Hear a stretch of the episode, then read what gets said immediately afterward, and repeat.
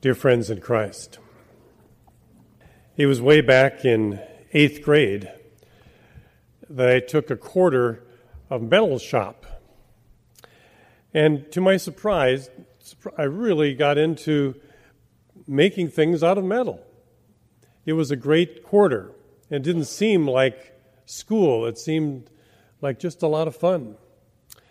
I made a lot of simple things uh, during that quarter that I was proud of, and, and the quarter went by quickly. And, and uh, some weeks later, I found out that that teacher was offering a summer course in a metal shop for three weeks, and I signed up for it right away.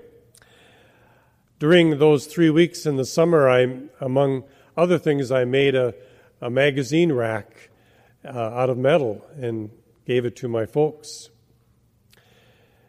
And uh, when I was in Seattle a couple weeks ago, uh, I noticed 50 years later that magazine rack was sitting by my dad's La-Z-Boy chair filled with magazines.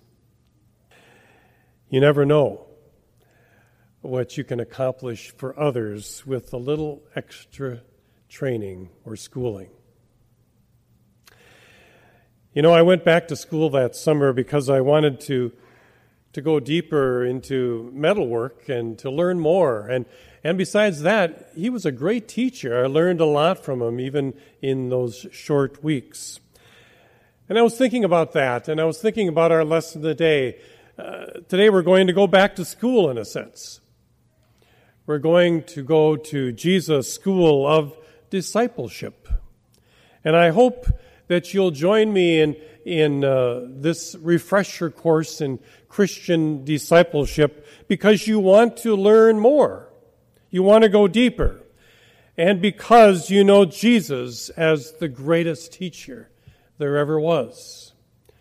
You never know what you can accomplish, even in the spiritual realm, with a little extra schooling or training. Last Sunday, Pastor Kurt led us through Jesus' first lesson in this school of discipleship by looking at Jesus' response to his disciples' question. That question they came to Jesus with one day when they asked their master, Lord, we've been observing how you go off into the hills and pray, and when you come back, you're strong and you're refreshed. Teach us to pray like you do. And as a result of this teaching session with his disciples, Jesus shared with them and with us still today that wonderful prayer that we call the Lord's Prayer. And that prayer, and, and through that specific teaching of Jesus 2,000 years ago, helps us even today in our, our uh, Christian life and in our attempt to communicate with our Lord Jesus Christ. Another part of this school of discipleship that I want to make reference to today involves helping us as disciples of Christ, as followers of Christ, to understand why. Why it's so important to go deeper in our faith and develop a stronger relationship with our Lord, and also what things Satan tries to use to keep us from doing just that, because of course, he doesn't want us to get serious about our faith. Discipleship, or living out our Christian life, that's really what discipleship is all about. It's really serious business. For Christ is counting on us, you see, to influence others for his kingdom. It all depends on us.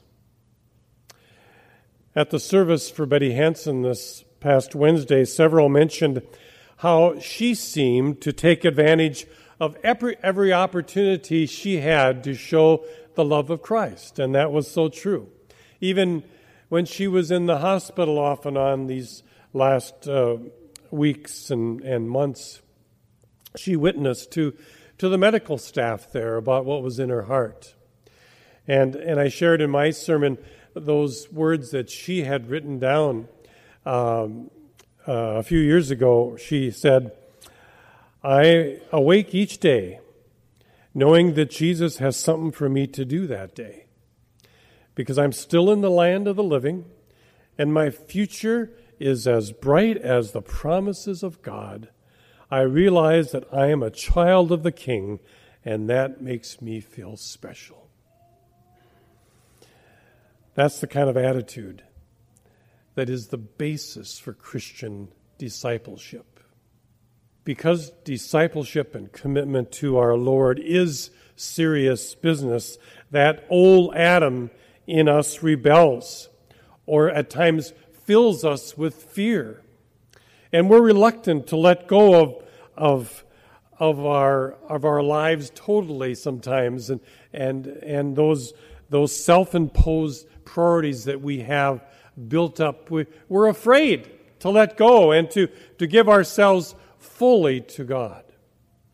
We're also resistant sometimes to the invitation to get more serious about Christ because we really don't believe Jesus is capable of taking us where we want to go in life.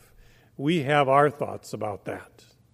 And if it fits in with what Jesus wants, that's good. But do we believe that He has a path for us that is much better than anything we ourselves could come up with? So, from time to time, and I have to admit this in my own life too, I have to face that reality that sometimes I haven't given every single part of my life to the Lord. I have to repent of my lack of loyalty at times and pray that, that uh, through that struggle, I will emerge to, to have a greater commitment than ever before with our Lord Jesus Christ. To do this, though, we all need to look first to Jesus and the example that he has set for us. You know, when Jesus came to earth, the Father made it known to his Son of his plan for the redemption of mankind. The plan that he had had for the rescue of his people from their rebellious ways. We're thankful that Jesus agreed with that plan and surrendered his will to his Father's will. You know, he was tempted just like we are at times. He was tempted in the wilderness, he was tempted uh, in the Garden of Gethsemane, and I'm sure at other times too, to change that plan or negate that plan, but he stuck to it. He trusted his Father, he accepted the plan, and as a result, the world was saved from sin. As we are reminded of our commitment to our Lord Jesus Christ, we have to ask ourselves that question Am I abiding in my Father's will and purpose for my life? And if we are, what is our response then? Why should we follow his example? Why should we trust him completely with our lives and serve him throughout all our days? I think there's four basic reasons. First of all, He created us. He knows us better than anyone else. He knows what we can become and the impact that we can have if we totally dedicate ourselves to Him and use the gifts that He has given us. He's given us a lot. What gifts do you have that you are using to serve the Lord day by day by day? And is that your first priority? Secondly, if we love our Lord, wouldn't we want to do anything and everything to please Him? This past Friday, Sandy and I took our uh, three year old grandson, Caleb, for his first ride on the carousel. And I'll tell you, I'll never forget the thrill in his voice throughout that ride and the fact that he couldn't stop talking about it for the rest of the day. You know, grandparents want to do a lot of great things that give their grandkids thrills. But I was thinking about that. What great joy in the heart of Jesus is also there when each of us, each day, do those things that bring God's love to other people around us. That thrills his heart. And if we love our Lord, don't we want to do those things that, that thrill him? May we all be able to hear those words from our Lord's lips someday when we enter the gates of heaven. Well done. Well done, good and faithful servant. Thirdly, we dedicate our lives to Him because He desires to have a close and intimate relationship with us. He, he calls us not only to be His disciples, but to be His friends, His children. He desires that we talk to Him every day and enjoy that fellowship that He provides through the Spirit that is planted within us. We don't have to be afraid because He promises never to leave us or forsake us. Scripture tells us that. And fourthly, we follow Him because He has shown His love to us by dying on the cross so that we could be forgiven and receive the gift of eternal life. Where else could we find someone that has, has given us so much in our days here on earth? All these things are reasons why we are called to follow our Lord, not just in a lukewarm, surface type way, but in a deep and abiding way. Of course, the temptation comes to try to find someone or something that we think will please God or give us true fulfillment in life apart from God. And Paul, in our lesson today that CR read for us, reminds the believers in Philippi that in his early years of life, he was confident that God was pleased with him because he had been circumcised, he was a faithful Jew, he had great zeal for his religion. He was faultless in his obedience to the law. And the list went on and on. And he lists all that, but then he says, But whatever were gains to me because of those things, I now consider loss for the sake of Christ. What is more, I consider everything a loss because of the surpassing worth of knowing Jesus Christ, my Lord.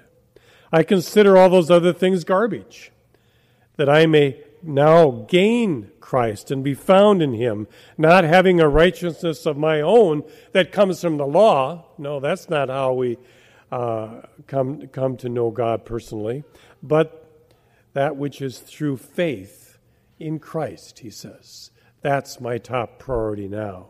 In other words, I'm a righteous person not because of obedience to the law, but because what has what Jesus has done for me through his work on the cross. For the farmer in our gospel text today, he had all those possessions that made him feel secure. He didn't think he had anything to worry about in life. But he died with his barn full of grain. Now, there was nothing wrong with having a barn full of grain, but Scripture says his heart was empty. Jesus said, A man's life does not consist in the abundance of his possessions. Instead, he challenges the people before him and us today to be rich by being filled with the things of God. We need to be ready for whatever is around the, around the corner because we don't know what life has in store for us day by day. Evangelist D.L. Moody once said that the greatest mistake that he had ever made occurred on October 8th, 1871.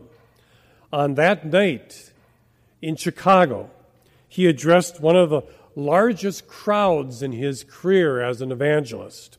His message was about our Lord's trial and was based on Pilate's question to him, What shall I do then? Or to the crowd, What shall then I do with Jesus here? As Moody concluded, he said, I want you to seriously consider and think about this subject. For next Sunday, we will speak about the cross. And at that time, I'm going to ask you a question What will you do with Jesus. Ira Sankey sang then, after the sermon, the closing hymn for that service, which included the lines Today, the Savior calls, for refuge flies, the storm of justice falls, and death is nigh. Those were appropriate words because that closing hymn that she sang never was finished. Because right in the middle of her solo, all of a sudden there was the roar of fire engines on the street outside.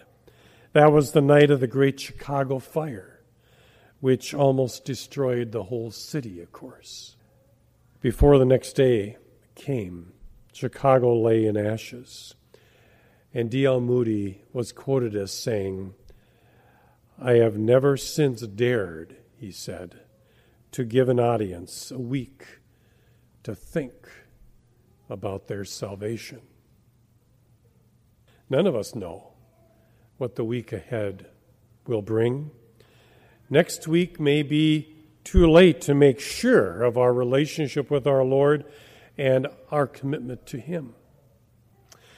No, Christ doesn't promise that following Him will be an easy task.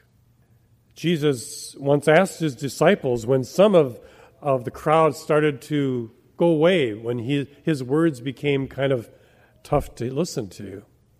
And He looked at His disciples and He said, Will you also go away? And Peter responded right away, Lord, to whom shall we go? You have the words of eternal life.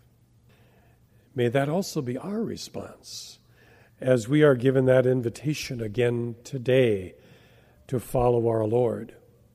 Who else can give us the joy and security and contentment in life that our Lord Jesus does? Who else or what else can do that? No one. No thing. So today, I ask you in the quietness of your own heart to respond to this invitation again. To ask yourselves, have I gone as deep in my relationship with the Lord as He wants me to? Am I just kind of a, a surface Christian? We're called today to rededicate ourselves you see, to being a disciple 24 7. Amen.